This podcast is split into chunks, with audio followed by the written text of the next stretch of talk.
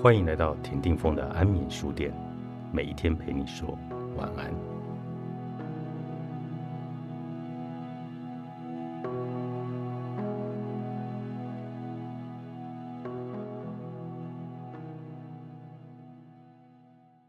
社群媒体不是你的人脉存折，常有人对于社群媒体上所累积的朋友、粉丝数，抱持着过度的期待。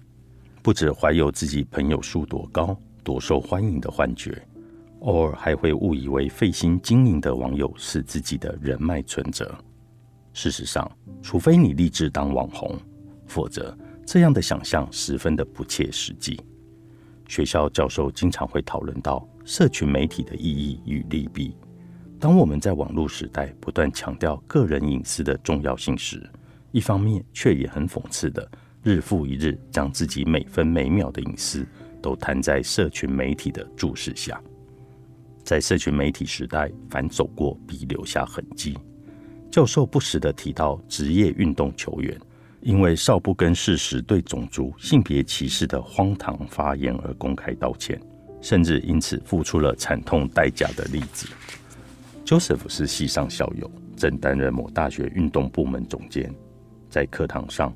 讨论到社群媒体时，他提醒大家：社群媒体虽然是方便的沟通工具，但必须谨慎小心。当他在面试新进职员时，会要求浏览对方的社群媒体账号。我会因为社群媒体内容录用一个人，相对的，也可能因此而不考虑某些人。他举例，有些人在社群媒体上几乎都是为支持的球队加油鼓励的发文。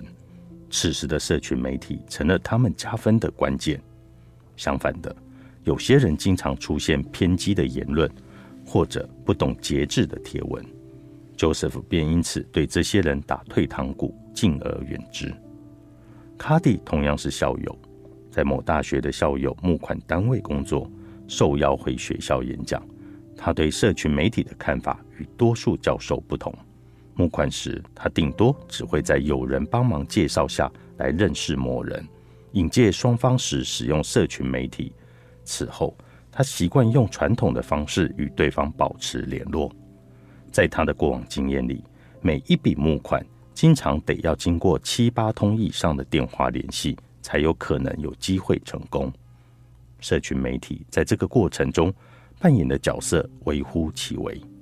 同时，他更语出惊人的告诉全班的同学：“我私底下完全不是社群媒体的爱用者，我根本不在乎和自己现实生活无关的人过着什么样的生活。”台下的葛斯纳教授听了，补充说：“真正的人脉是当你主动跟对方联络时，无所求的与对方，这时的人脉才是你的存折。”然后接着说明，经常有许多同学加他的社群媒体账号。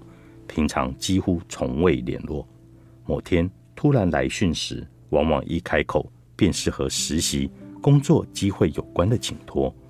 若依照葛斯纳教授的定义，在我们的社群媒体账号上，还有多少的朋友是我们真正的人脉呢？当晚的课程来到了最后的问答时间，某位同学突然举手，不好意思的小声缓缓的说出。那你有实习的机会吗？瞬间，所有的同学及卡迪、葛斯纳教授全笑了。勇于把握每一次人与人亲身接触的机会，永远比社群媒体视为人脉存折经营更为实际。那晚大胆提问的同学，至少最终得到了卡迪的 email。